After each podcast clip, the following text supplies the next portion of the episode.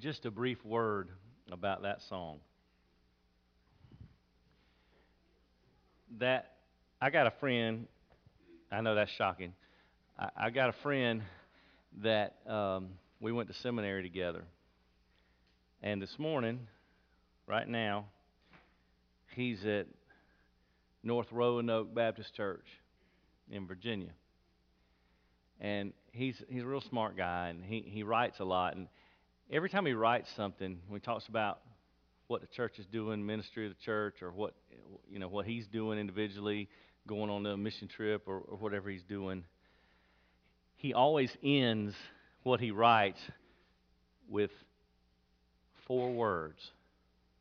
It kind of kind of stuck with me because what it meant to me. He he whatever he's going to write doesn't matter. He he write it say you know we did had this event at the church or we had this going on in the city and all that and then at the end he puts this Roanoke belongs to Jesus. And, and so think about that for a minute.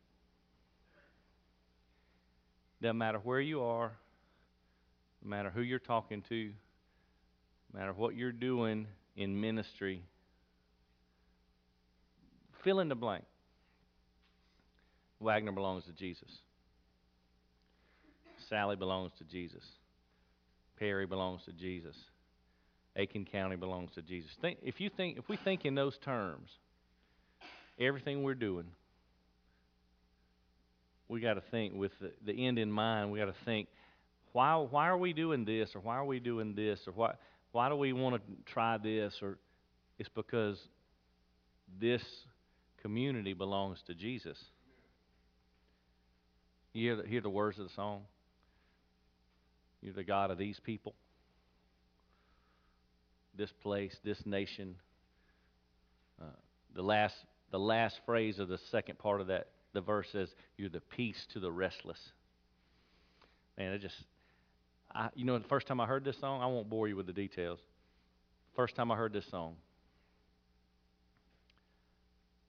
it was dark. It was 2010. I was in a van. I was the only person that whose eh, eh, first language was English. I was on the side of a mountain in Peru. A driver and a, an interpreter and me, and we were going to from one village to another to meet with some brand new Christians to try to help them and, and teach them more about the Bible. And the driver who is a believer, and he's got his phone hooked up to his stereo in the van. I mean, this is like I mean, I'm talking about single lane, side of a mountain, switchback road, 12,000 feet in the Andes Mountains. And it's late at night, and we're, and, and this song comes on. You're the God of this city. I, I mean, I didn't know what, it was heavy in that band. I didn't know what to do. I, I didn't know how to act. Just to think, I, I'm, I'm, how far am I from South Carolina? and I'm going to talk to people who don't understand me, got to have somebody interpret. But man, he's God of that city too. He's God of that village up in the middle of nothing. And man, it was just it was a moment.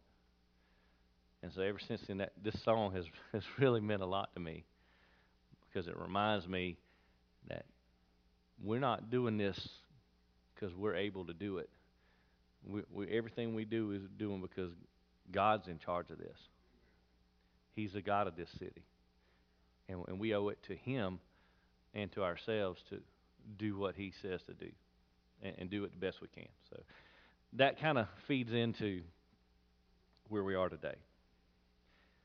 Today we're going to begin a study through in the month of March through the prophecy of Joel. And this is the second of the 12 minor prophets in your Old Testament. It's right after Hosea, book of Joel. And as, as, as we go through this today, I, I want to kind of set the, the scene with uh, an, an event that happened in history about 250 years ago. It was November the 1st, 1755, in Lisbon, Portugal. Now, if you're a history buff, I don't know, you might recognize that. That city, November 1st, 1755, one of the, worst earthquakes in recent history happened in that city. And let, let me just give you some of the stats about what happened that day. The epicenter of the earthquake was several miles uh, off the coast of the Atlantic, and it started at 9:40 in the morning, and it lasted for six minutes.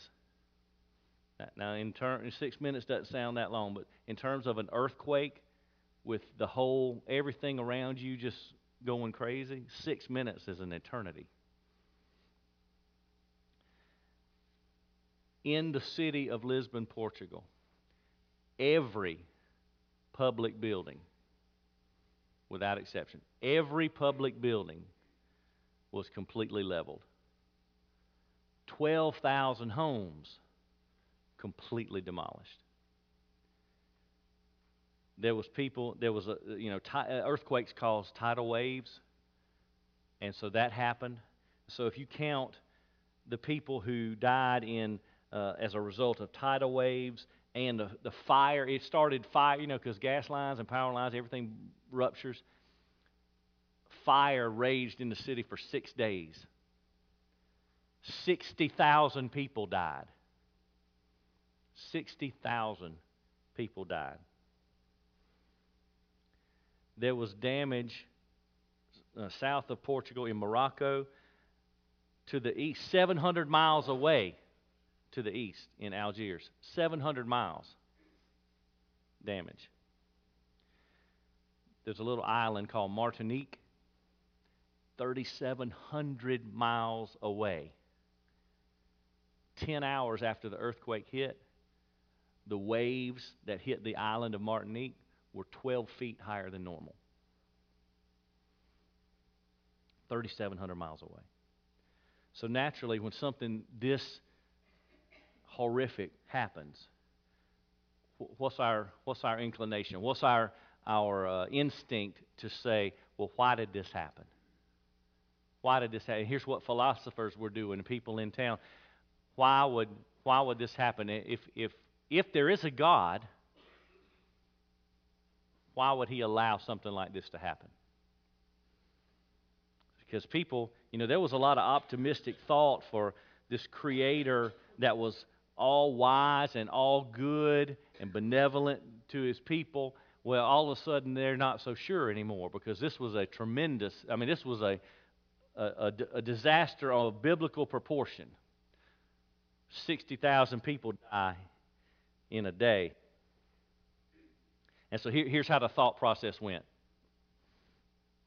How could a good God allow such an evil thing to happen?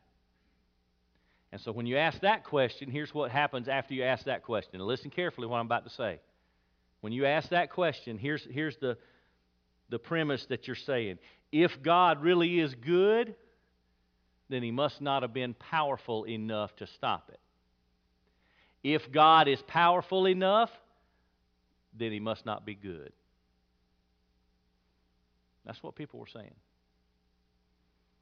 Because when something that devastating happens, it could cause people to have a, a crisis of belief, have some their, their faith is shaken a little bit.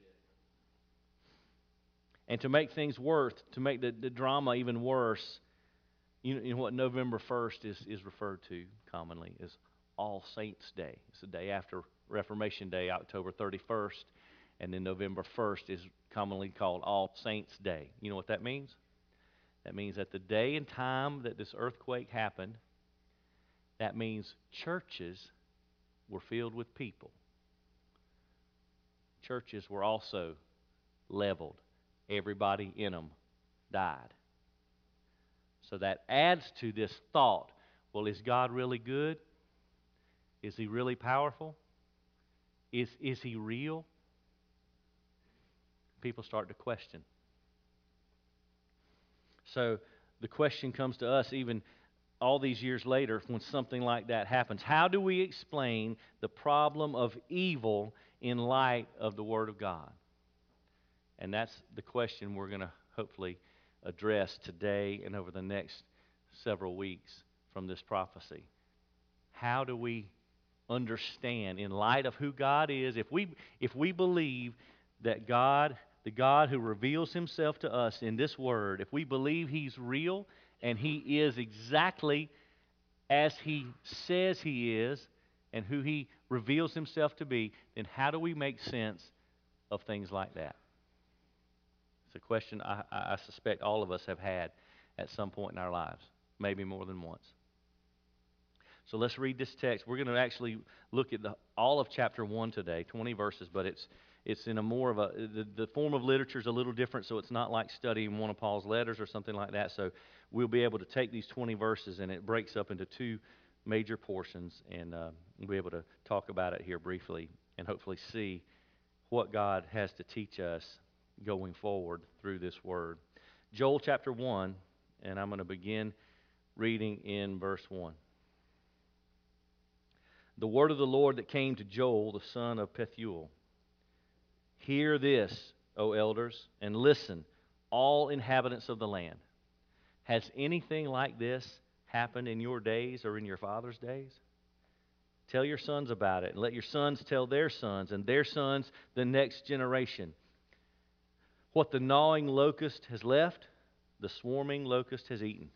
And what the swarming locust has left, the creeping locust has eaten, and what the creeping locust has left, the stripping locust has eaten.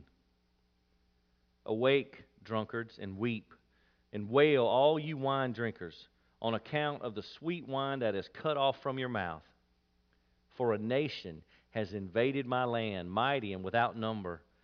Its teeth are the teeth of a lion, and its, it has the fangs of a lioness. It's made my vine a waste and my fig tree splinters. It has stripped them bare and cast them away. Their branches have become white. Wail like a virgin girded with sackcloth for the bridegroom of her youth. The grain offering and the drink offering are cut off from the house of the Lord. The priests mourn, the ministers of the Lord. The field is ruined, the land mourns. The grain is ruined, the new wine dries up fresh oil fails. Be ashamed, O farmers. Wail, vine dressers, for the wheat and the barley, because the harvest of the field is destroyed. The vine dries up, the fig tree fails, the pomegranate, the palm also, and the apple tree. All the trees of the field dry up. Indeed, rejoicing dries up from the sons of men. Gird yourselves with sackcloth and lament, O priests. Wail, O ministers of the altar. Come, spend the night in sackcloth, O ministers of my God, for the grain offering and the drink offering are withheld from the house of your God. Consecrate a fast. Proclaim a solemn assembly. Gather the elders and all the inhabitants of the land to the house of the Lord your God, and cry out to the Lord. Alas for the day, for the day of the Lord is near and it will come as destruction from the Almighty. Has not food been cut off before your eyes? Gladness and joy from the house of our God? The seeds shrivel under their clods. The storehouses are desolate. The barns are torn down, for the grain is dried up. How the beasts groan. The herds of cattle wander aimlessly because there's no pasture for them. Even the flocks of sheep suffer. To you, O Lord, I cry. For fire has devoured the pastures of the wilderness, and the flame has burned up all the trees of the field. Even the beasts of the field long for you. For the water brooks are dried up, and fire has devoured the pastures of the wilderness. Lord, I pray in Jesus' name that you would take this word make it clear to us. Speak to us. Help us understand.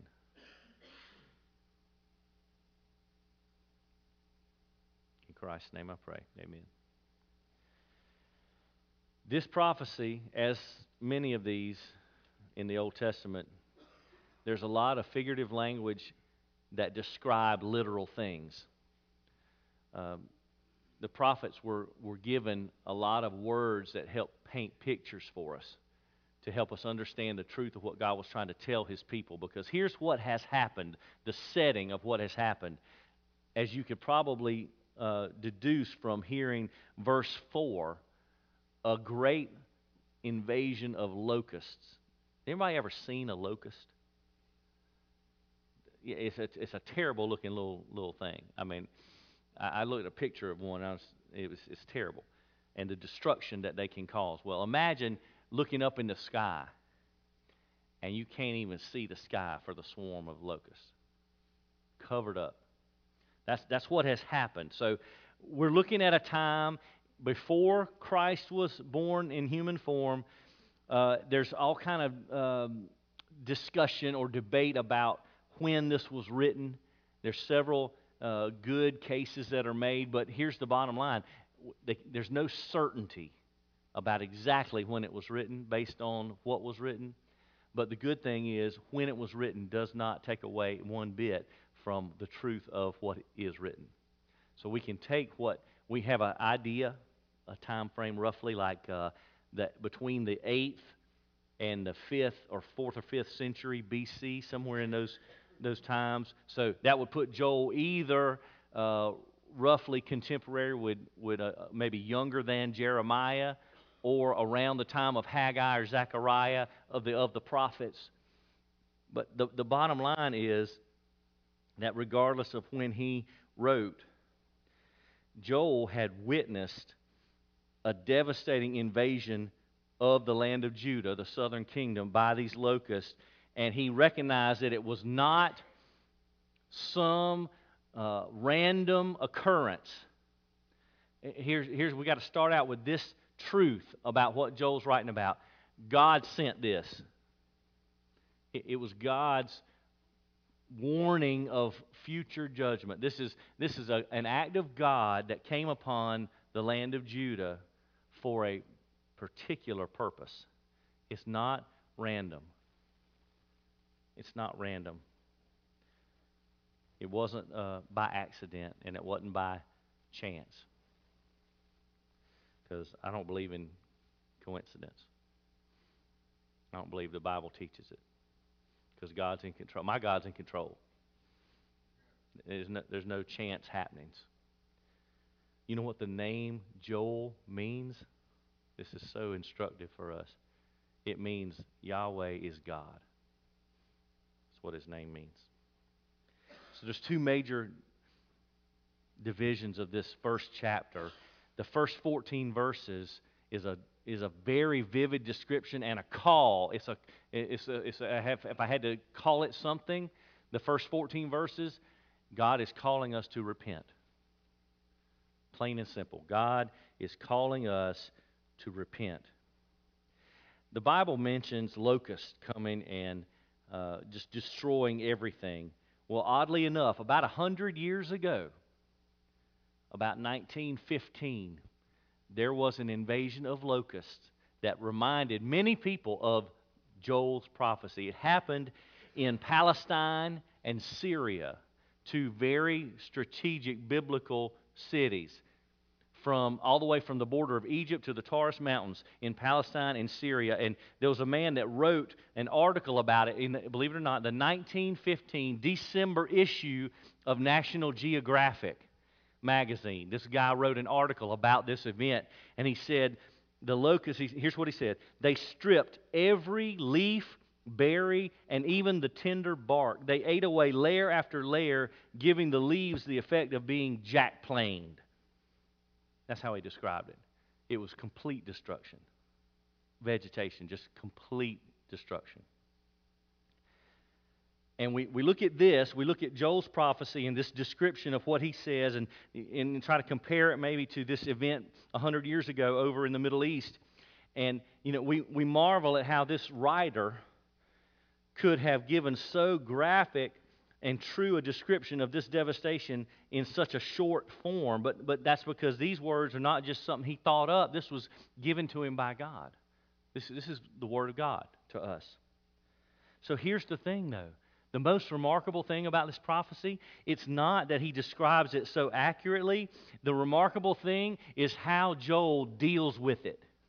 What's the response of this prophet? Who's, what's a prophet's job?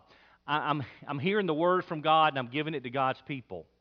I'm passing on the truth of God for the benefit and the instruction of God's people. That's what this is to us it's instruction.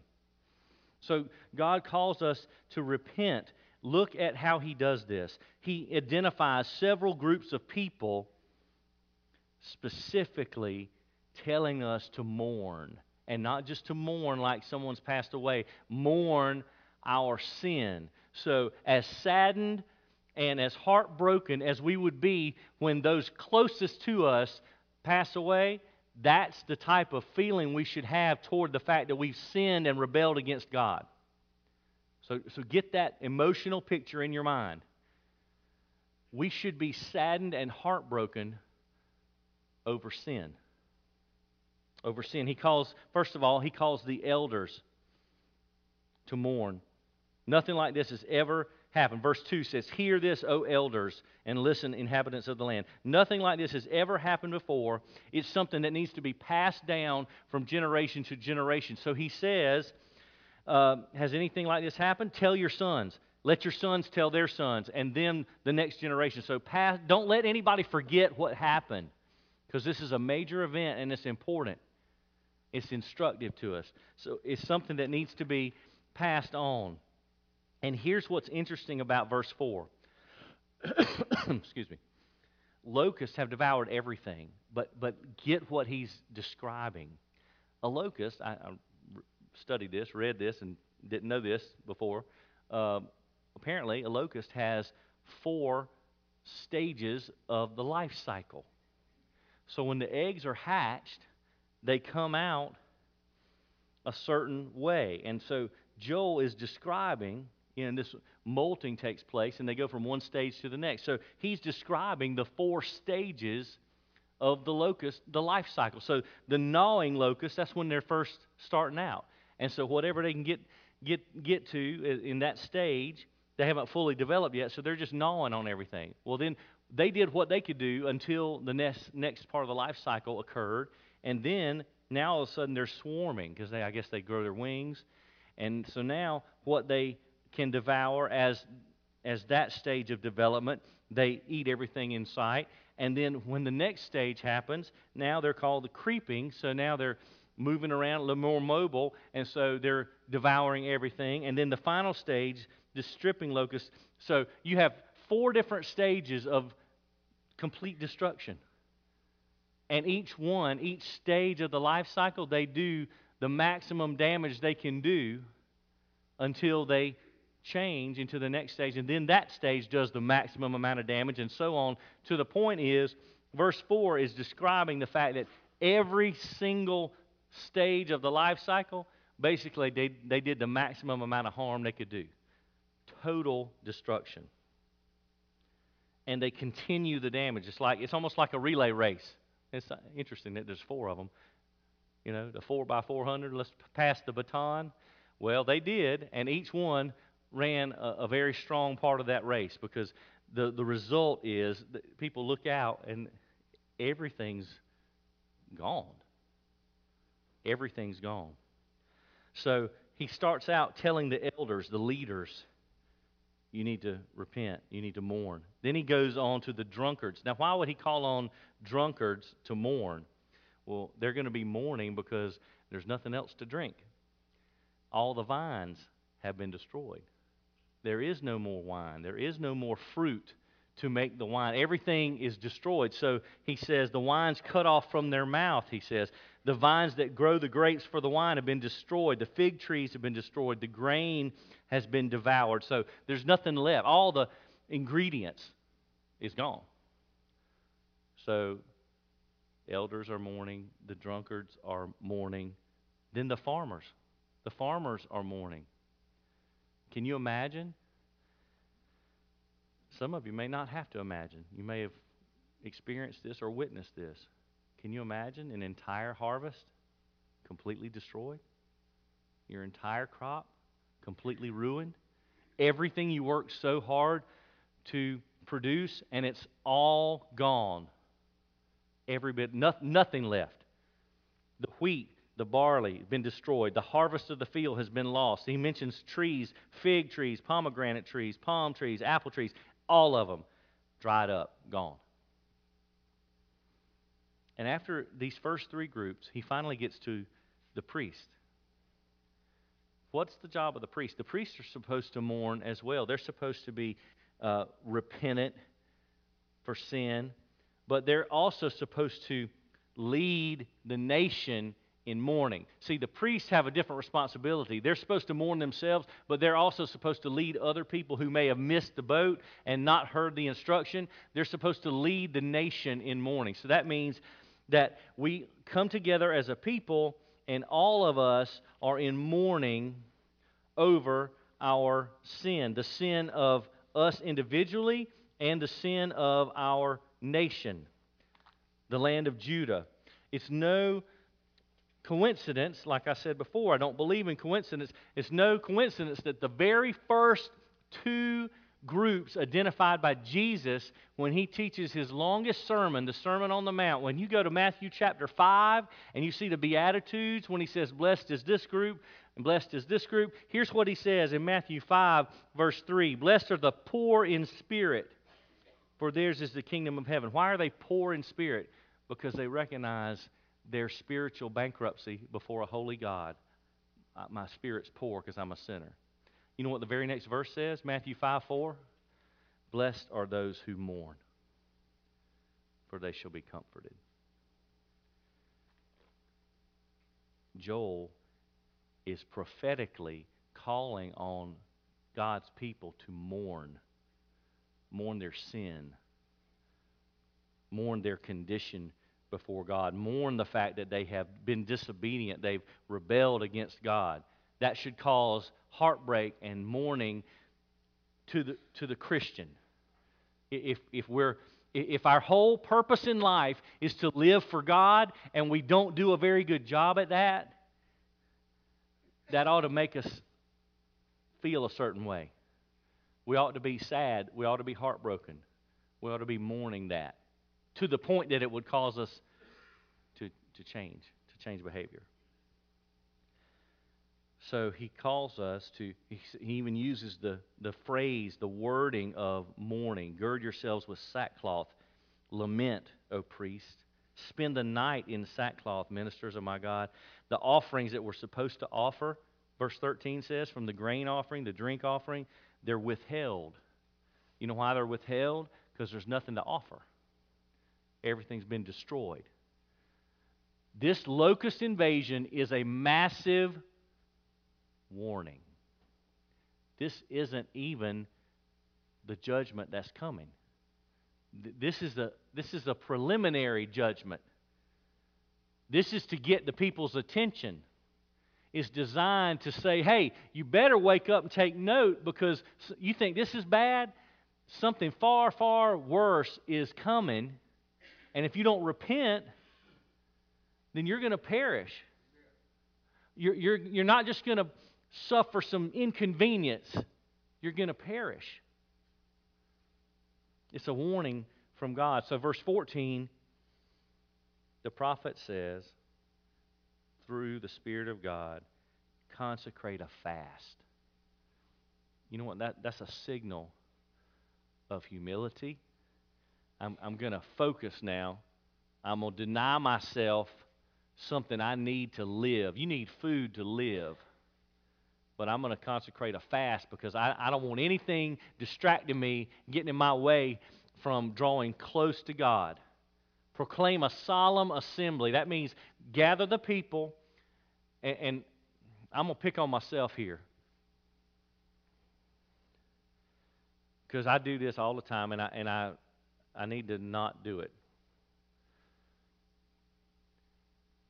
You know, a lot of my conversation before we get started, a lot of my conversation, like out here, outside, in the hallway, you know what it is? It's superficial nonsense.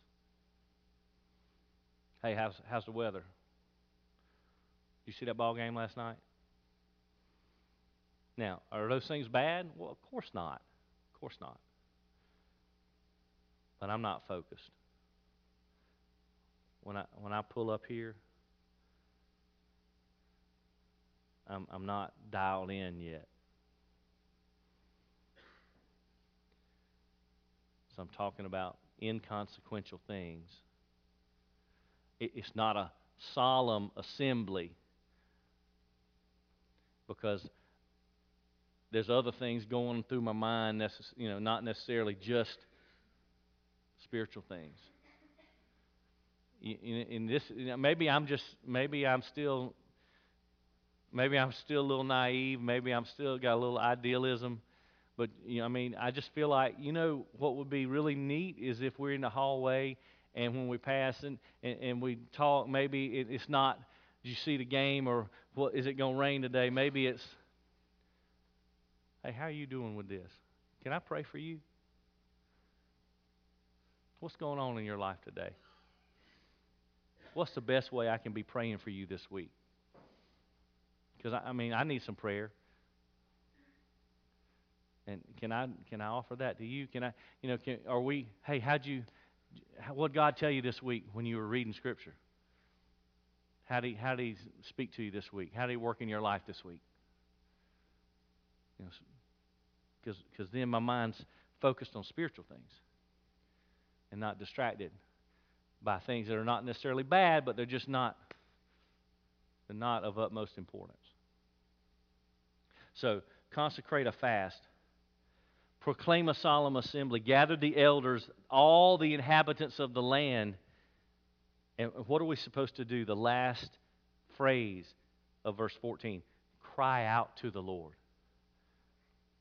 And not, not, he's not talking about just praying, not talking about casual conversation. This is me. I'm on my knees. I'm, I'm humbled. I'm crying out to the Lord. Because remember, we're supposed to be mourning. We're supposed to be saddened over our sin. So I'm, I'm crying out to God. I, I need you. I need help. I, I, I want to turn away from this thing that's got, got me sidetracked, and I'm having trouble because I can't do it by myself. I need, I need help. I need divine help. Y'all all right? Everybody okay today? You hear what I'm saying? Because I'm not the only one that has struggles that need divine help. We need, we need God's Spirit to just get a hold of us, consecrate a fast, proclaim a solemn assembly, cry out to the Lord. God is calling us to repent. And why, why is He doing that? Why would God call His people as a whole to repent? And why would He do it after He sent some devastating act like this? a devastation of locusts. Something that has completely destroyed the land and made a huge impact on the entire nation. And here's why. Verse 15 God is warning us of things to come. So it's not just a, an arbitrary, random, hey, by the way, you need to repent. It's repent because this that has just happened is not the ultimate judgment. This is, this is a step along the path. The judgment that's coming is eternal and, and far reaching and far worse than this. So we get to verse 15. He says, now he's talking about the day of the Lord. He says, Alas for the day. The day of the Lord is near, and it will come as destruction from the Almighty. See, Joel's acknowledging the source of judgment. It's not bad things happen to good people. That, that's nonsense. And, and forgive me if that catches you off guard. Bad things do not happen to good people. You know how I know that? There are no good people. Did you hear me? There are no good people. there are bad people and Jesus. Bad things don't happen to good people. That's a quaint thing to say in our culture, but it's not true. It's a lie from the, from the, from the pits of hell. It's something to make us feel better because here's what happens. If I'm good, then maybe I don't need Jesus. I'm good. Compared to that guy over there, especially, yeah. I'm good. I don't need supernatural help because I've got this handled. That's a lie. That's a terrible lie. None of us is good. The day of the Lord is near, and it will come as destruction from the Almighty. So, what does that look like? Food has been cut off. Not just food. There's no, there's no gladness. There's no joy in the house of our God. Where are we right now? We're in the house of our God.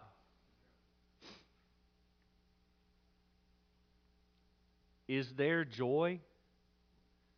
Is there gladness? And if there is, is it enough? Or, or are we looking for it? When you, when you come in here to gather with God's people for the purpose of worshiping the God of the universe, who has created you and given you everything you have life, breath, eternal salvation, forgiveness. Is there joy? Is there sufficient gladness? Do we even recognize all God has done for us? I mean, do we even scratch the surface to where we're thankful enough for what God has done and what He continues to do every day? I, I don't know. I don't know there is. And I'm not. This is not an indictment on anybody sitting out here. I'm just. I'm looking in the mirror. Is there enough joy? Even, even close? Joy and gladness. Joel says, uh, the storehouses are desolate. The barns are torn down because there's nothing to put in them. There's no pasture for the cattle or the sheep. And here's an important piece to this puzzle. Observe how Joel deals with the suffering that has been caused by the locust. And this is, to me, this is just funny. And, and not funny like, you know, hilarious, but interesting. When you go to the dentist you know what the dentist says to you? This is going to cause you some discomfort. Okay. You want me to translate that for you? This is going to hurt. It's going to hurt. I'm going to inflict pain on you. Okay, it's not discomfort. Discomfort is my shoe's a little too tight. Or, you know, I need to readjust in my recliner. That's discomfort. When the dentist says that, it's going to be painful. Okay? So, God sent these locusts as a warning. It's a warning of future judgment so the people might learn a lesson. And here's one thing that I read about this passage that's really interesting. This one commentator says our problem is that we have forgotten how sinful we are. We have forgotten it generally takes a disaster of unparalleled proportions to wake us from sin's lethargy. You know how I know that's true? And not just this guy's opinion? We, I think we've discussed this example once or twice before in the last few years. Tuesday, morning, about 8:45, back in September of 2001. It was a Tuesday morning. Two planes hit World Trade Center towers. One plane hit the Pentagon. One plane that was intended for another target hit a field in Pennsylvania. That was a Tuesday. Sunday, September the 16th, you couldn't get in a church parking lot. They were so full. Every church. Beyond capacity. Sunday, September 23rd, back to normal. It took all of a week. Now, listen to what I'm saying. It took all of one week to forget almost that four planes had just hit buildings and things in, in this country. A week. From Tuesday to Sunday, people were all looking to heaven. People that never looked toward God in their lives were looking for a church to go to on September the 16th. But September the 23rd, almost business as usual. How does that happen? How do we forget something so major so quickly? How do we forget a warning so obvious so quickly? And this, this, basic, this brings us to the bottom line. And, and honestly, this is, the, this is the point of this prophecy moving forward over the next several weeks. The point of Joel's prophecy there's two things the, the delay in God's judgment which is a period of grace, and the preview of God's judgment in such things as this locust invasion or an earthquake. This is so hard to understand, and I, I don't fully understand it. All these things are ultimately for our good when something devastating happens, it's meant for our good. You know why? Because it's a warning. It's not the end yet, it's a warning. God says, Repent, or you will likewise perish. Repent. Mourn your sin. Come back to me. Get your, get your mind right. Get your heart right. This problem of evil is really difficult to understand and explain if you don't see it with spiritual eyes. Bad things don't happen to good people. Bad things happen to sinful people. And sinful people only have one solution, and his name is Jesus. Let's pray.